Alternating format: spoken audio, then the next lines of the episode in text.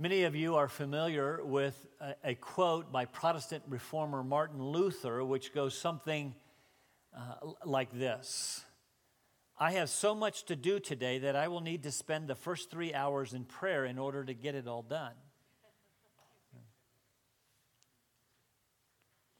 I don't know about you, but how opposite that is in my own life.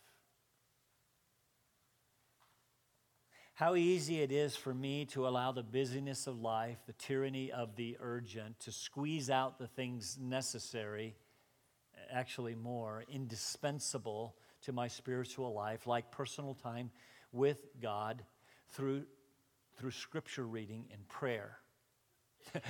you know, I can even, I can even spiritualize it. I, I have to study to teach this Bible study or preach this sermon.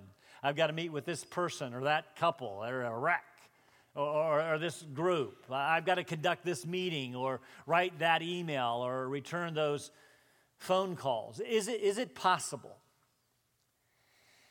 that when the demands of life are greatest, that it is then that we need God most?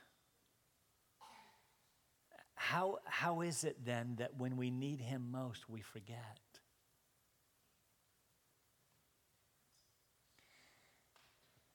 When life becomes really, really busy, it may not be the time to roll up our sleeves. It may be the time to fall on our knees. Martin Luther uh, went on to, to say, to be a Christian without prayer is no more possible than to be alive without breathing. I'll, I'll let that sink in just a moment. Is, is that true in your life? Uh, think about it this way. If you walked in this morning through those doors in the back and, and, and your physical nourishment this week, I'm talking like, you know, food and, and water. If, if your physical nourishment were reflective of your spiritual nourishment, like scripture and, and prayer, how many of you would be on life support?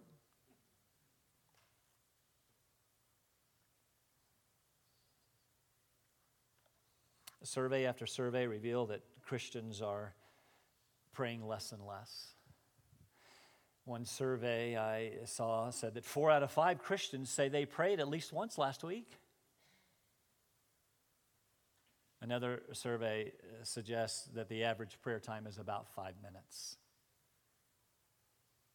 Let's make it intensely personal and practical today. Did have, you, have you prayed today?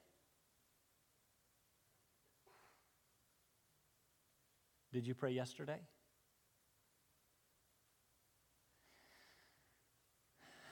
Do you think that prayer is important? Do you believe that prayer is as necessary to your spiritual life as breathing is to your physical life?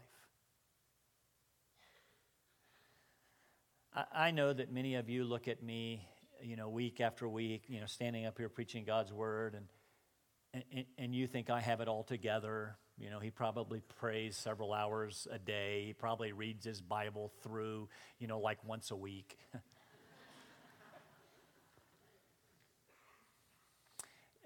Can I just take that off the table? Yes, I want to be a man of the scripture. I want to be a man of, of prayer. But I want you to know that this text hit me this week, much like it will hit, well, probably most of you. Pastor Bryan Loritts of Trinity Grace Church, a non denominational church in New York City. He's a campus pastor at one of its many camper, campuses. Recently preached a sermon at Wheaton College where he challenged students on the topic of prayer. He made several comments worth repeating, such as the Christian life can be lived out of competency rather than divine connectedness. You see, Loritts was actually suggesting that we can live the Christian life, do all the things that Christians do because, well, we know what to do, right? We know the ropes. We know the words to say, the activities to do to appear Christian. Like attending church services on Sunday morning. That's what Christians do. Are you a believer? Well, yeah, I, I go to church. Do you read the Bible? Well, duh, that's why we read at church. Do you pray? Yeah, before every meal, even out in public, you know, and at church. I wonder how much of that five, average five minutes is consumed by saying grace. God is great, God is good.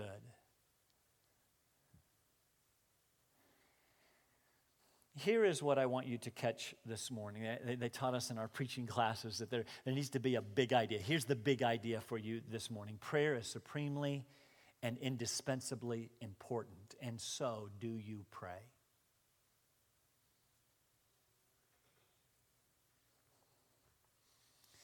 Because Pastor Loritts suggested, and he was quoting actually E.M. Bounds, that great 19th century pastor who wrote much on the topic of prayer. He actually wrote um, uh, 11 books, nine of them on prayer. And he quoted him as saying, Every day, every day that you don't pray is just a, a venture in functional atheism.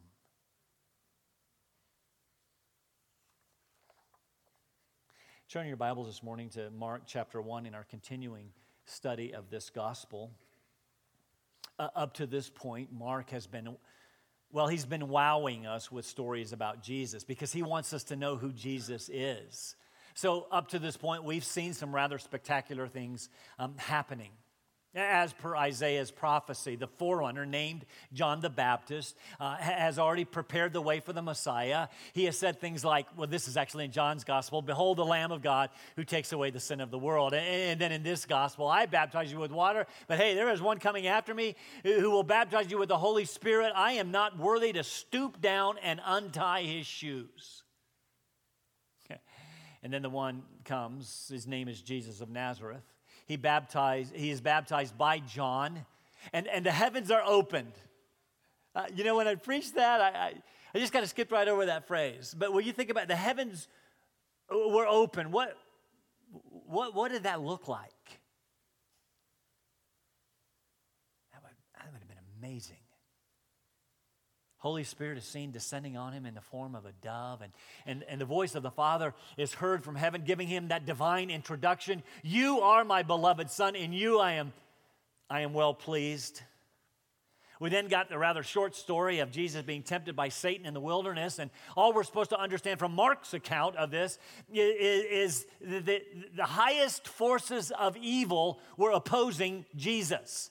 Mark wants us to understand that there is a cosmic battle going on, good against evil. And I'm going to tell you this morning that cosmic battle is, what while over, is still being waged. Good in the person of Jesus Christ will, did prevail, and will ultimately prevail, still being waged. Jesus then came into Galilee preaching the gospel of God, saying, The time is fulfilled. Uh, and the kingdom of God is at hand. Repent and believe in the gospel. The kingdom of God is, is here, it is among you, it's available to you. All you have to do is repent, turn from your sin, and believe in the good news of God's s- salvation. He then began calling his first disciples. Remember them, Peter and Andrew and James and, and John. And they make their way to Capernaum. And Jesus goes into the Sabbath. And uh, excuse me, into the synagogue on the Sabbath to, to teach.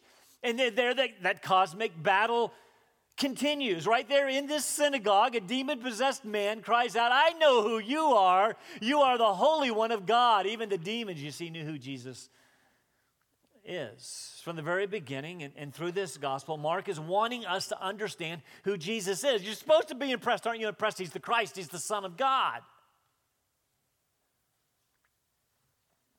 And Jesus rebukes the demon, casts him out. Everyone is amazed. No one has ever taught like this. No one. I mean, with this authority, with this power. And, and Jesus leaves with his four disciples, and they go to Peter's house where they find uh, Peter's mother in law is sick with a fever. He goes in, he takes her by the hand, he raises her up, he heals her so immediate and complete was her healing that she's able to be about her domestic duties and begins serving them.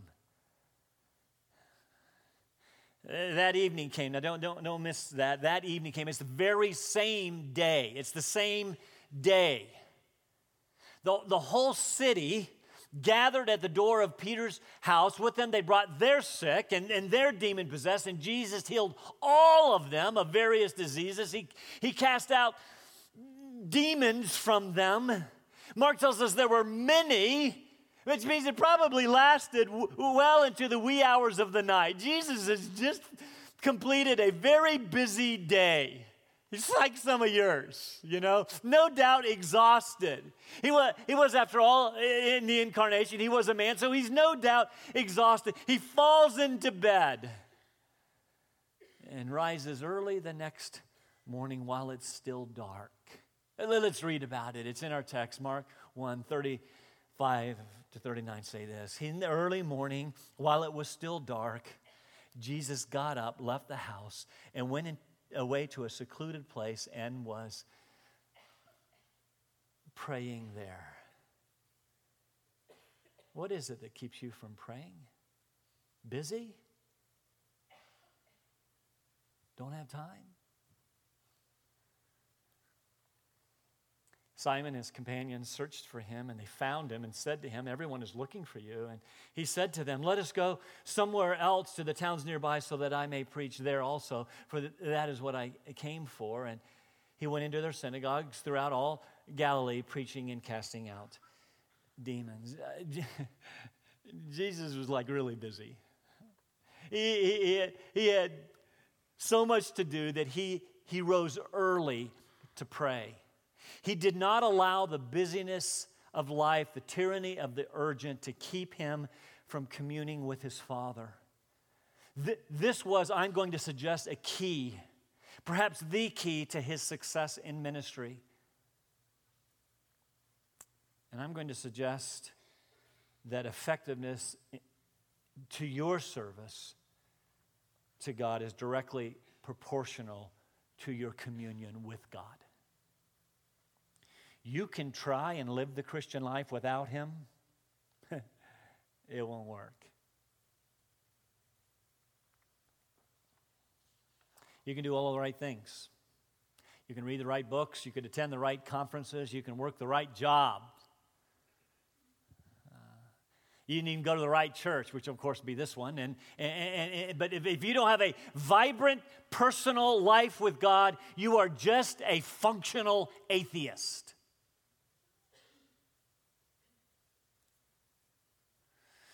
Look at the text. John had just, uh, or excuse me, Jesus had just had a previous exhausting day teaching in the synagogue again, driving out a demon, healing Peter's mother in law, healing the whole city, casting out demons late into the night. But when the morning came, he could be found already up, praying to, communing with his Father. We're simply going to look at two very simple um, points this morning the example of Jesus' prayer, uh, praying, and then the results of Jesus praying.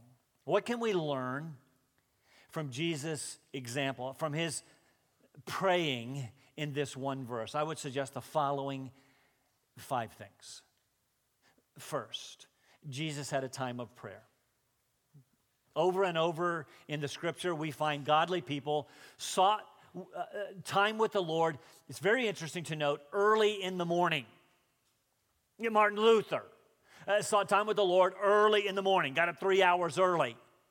Starting your day on the right track with the Lord is a great way to start. Now, I know, I know, I know. I, I, at this point, I, I, should say, I know that some of you aren't morning people, so, so pick a time that's really good for you, whatever, works, that fits into your, you know, really, really busy schedule.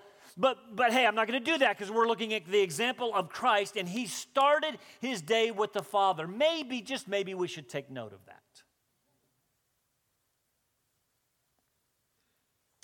Second, Jesus had a place of prayer, and that place was often a deserted, secluded place. Whether he was alone on a mountaintop, alone in the wilderness, alone in a garden, Jesus wanted, you see, no distractions. He wanted to be in a place where he could focus on his Father alone, shut out the world and all of its demands, which is why, by the way, if you decide that maybe I need to start my day, that I read an article recently on desiringgod.org, it's a good article that says maybe you should start with God rather than your electronic device.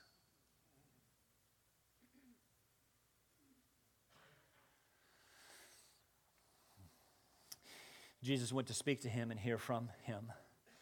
Third, uh, both the time early in the morning and the place, going to a secluded place, implied that Jesus' time was an extended time. Uh, what, uh, what I mean is this this prayer was not relegated to five minutes of saying grace. Although, interestingly, we will find that Jesus did say grace, you know, before uh, a meal. Uh, but, but, here we remember in the next verse, the disciples are going to look for him, and I suppose that took some time.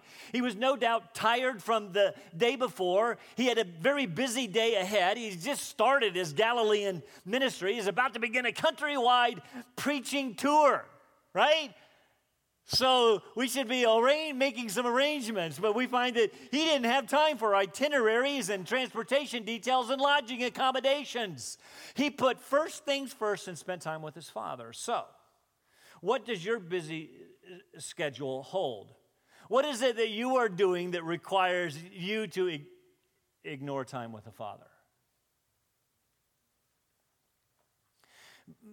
he's saying, come on, I mean, I have to pass my classes. I, I, I have to get up and go to work. I have responsibility, all these responsibilities. You had no idea what I have to do. And all of that may be true, but all of that is meaningless without a meaningful relationship with the Father.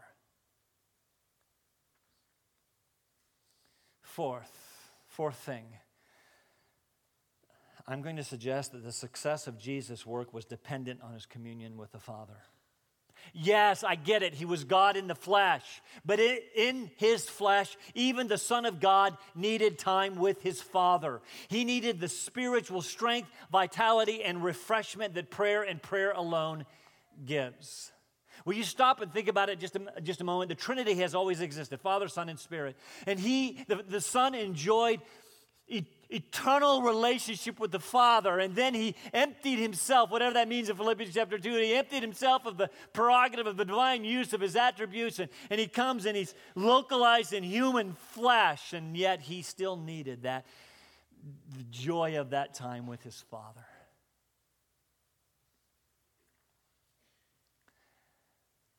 Please don't miss what I just said. Even the Son of God in the flesh needed communion through prayer with the Father, if that was true of him, how much more of us? This will be the first of three times that we see him praying in this gospel, and each time he will be seeking time alone with the Father. The second time will be after the feeding of the 5,000. He sends them away on a boat. It's going to storm later. He's going to come walking on water. But before then, he goes up a mountain alone to pray. And the third time, of course, is in the garden. But, but the truth is, while three times here, he prayed all of the time. Luke 5 says Jesus himself would often slip away to the wilderness to pray. He would slip away, he would get away from the distractions of life to pray. And Luke chapter 6 tells us that he often, or that he went to a mountain to pray and he spent the whole night praying. Like, really? Like, all, all night? Of course, the most famous time, uh, his prayer, I've referenced it already, will be in the Garden of Gethsemane. He will take his disciples with him, leave most of them there at the entrance. He will take his inner circle, Peter, James, and John, and, and, and go a stone's throw inside. He will leave them and ask them to pray for him. Then he will go pray uh, by himself. We'll look at what he prayed when we get there eventually. He, but he prays long enough, you know, for the disciples to fall asleep. In, in fact, he, he comes back to them. He does it like three times, and they just are sleeping.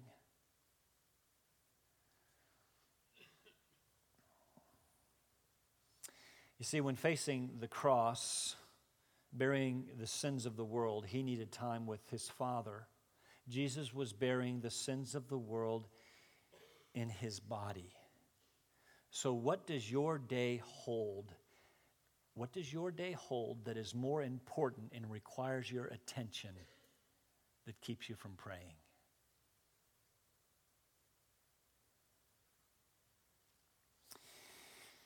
The fact is, the gospel is, is full of examples of Jesus praying. He prayed alone, he prayed in public, he prayed before meals, he, he, he, prayed before important decisions like choosing the 12, he prayed before healing, he prayed after healing, he prayed, prayed before exorcisms and after exorcism, he prayed early in the morning, he prayed at night, he prayed through the night, he prayed constantly that the Father's will would be done. It appears Jesus did nothing without praying. There are at least 38 references in the gospel accounts of Jesus praying praying. In fact, I found that there are even times later in the epistles. I'm talking after he goes back to heaven that Jesus is praying. Did you know that? Romans chapter 8 says, See, if prayer is communion with God, it's conversation with God. You understand that? And so, you know that Romans chapter 8 says that Jesus is making intercession for you? Do you know that God, that Jesus thinks prayer is so, in, is so important that right now Jesus is praying for you? Is prayer important? Jesus prayed so much, the disciples observed it. They asked him, Teach us to pray. There's just something about your praying. Teach us to pray like you do. And here's what I'm wanting you to catch this morning. We're not going to go to that example prayer, but here's what I want you to catch this morning. I want you to be encouraged and challenged by the example of Jesus praying. Before we go to our second point, the last thing that I will note, the fifth thing, to note about Jesus praying is he did not allow, and I, have said this over and over, he did not allow the tyranny of the urgent to keep him from praying. Verses 36 and 37, we find that the disciples uh, came looking for him. The implication is that because he was in a secluded place, it took a while for them to, to find him. The word search there is very specific word. They, they pursued him. The word is often used of they hunted for him. They were diligent in their searching. When they found him, they said, Listen, Jesus, everyone is looking for you. Implied in that question is this What in the world are you doing? Jesus. We don't have time for prayer. We have the work of the kingdom to do. People are sick, people are possessed, everyone is looking for him. For you, you don't have time for God. You have spiritual work to do. So, so what is it, my brothers and sisters? What demands of life do you have, even good demands like family demands or work demands or fitness demands or church demands or kingdom demands that, that keep you from your appointed time with the Father?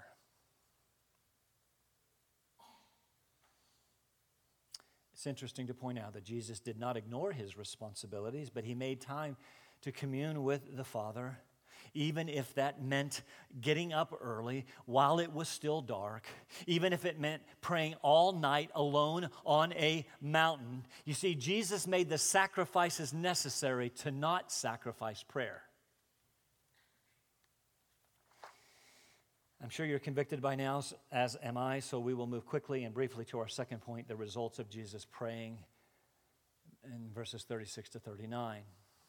First, kind of hidden in there and related to what I said just a moment ago, uh, not everyone will understand your need to pray. Verses 36, 37, Peter, the other three disciples, I'm assuming it's Andrew, James, and John, they look for Jesus. When they find him, they inadvertently seek to distract him from praying. Jesus, there's more important things to do over here. They inadvertently distract him from the most important work. What I mean is this there will be people who do not understand your need to spend time alone with God, and they may inadvertently try to distract you from the discipline.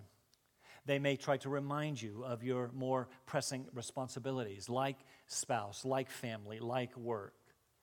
And so I would say not only do you need to make the sacrifices necessary to pray, you need to allow others in your life to make the sacrifices necessary to pray, even if that sacrifice is you.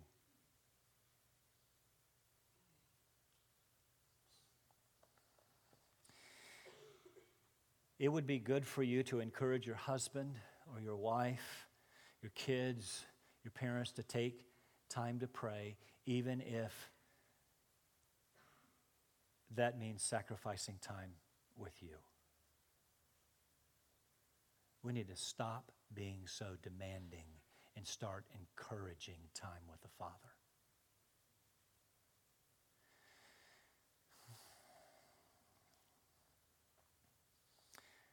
Don't distract others from praying. Encourage them, rem- remembering that prayer is as necessary to life as breathing.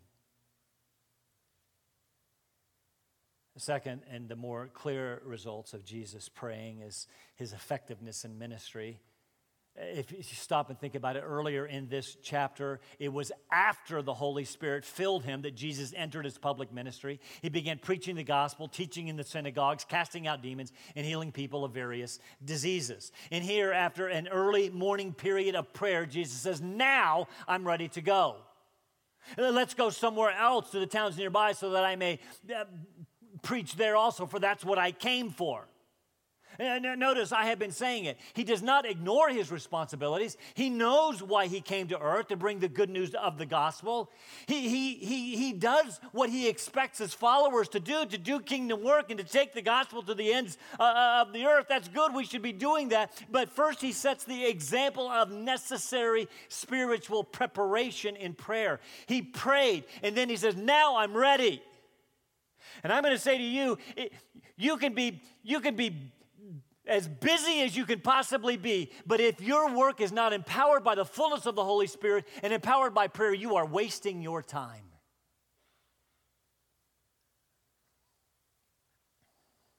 We should not enter any day of personal responsibilities, even spiritual responsibilities, without proper preparation. Jesus, the very Son of God in the flesh, had his priorities in order. In fact, one of my commentaries uh, had this section titled Journey Inward journey outward. That's the proper order. We see communion with God, who then enables us to do his work. As a result, verse 39, he found great success. They went to all the synagogues throughout Galilee, preaching and casting out demons. This is another one of Mark's summary statements, but it is important to note that it comes on the heels of prayer. Jesus, now equipped through communing with his Father, is ready for the work that lay ahead. Notice in this summary, Mark says that Jesus went around preaching and casting out demons. He does not say, very interestingly, everyone points this out, he does not say anything about healing. Now, certainly Jesus healed. We saw that last week with uh, Peter's mother in law, and everybody came to the door. We're going to see it next time we're in the Gospel of Mark. But th- th- this summary, after praying, Jesus continued to cast out demons. Po- Mark is reminding us that there is a cosmic battle going on. Satan and the forces of evil are, are currently being defeated defeated through the power of God incarnate, filled with the Holy Spirit, and empowered by prayer. And I do not think it is beyond the text to suggest that our battles with the forces of evil, since our battle is not against flesh and blood, but against demonic forces, our success in battle will be found first on our knees. After all, James tells us, yeah, you need to do that. You need to resist the devil, and he will flee from you. And then remember, the very next verse, he tells us how to resist the devil draw near to God, and then he will draw near to you.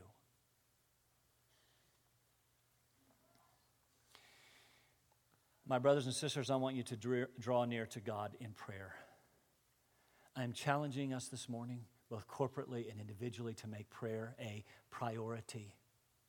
I am, I am I'm challenging and encouraging you to make whatever sacrifices are necessary to pray.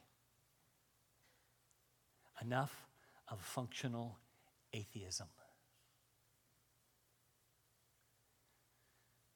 As we pray, He will empower us to faithfully live the Christian life and fulfill His glorious purposes because it is true that prayer is as necessary as breathing.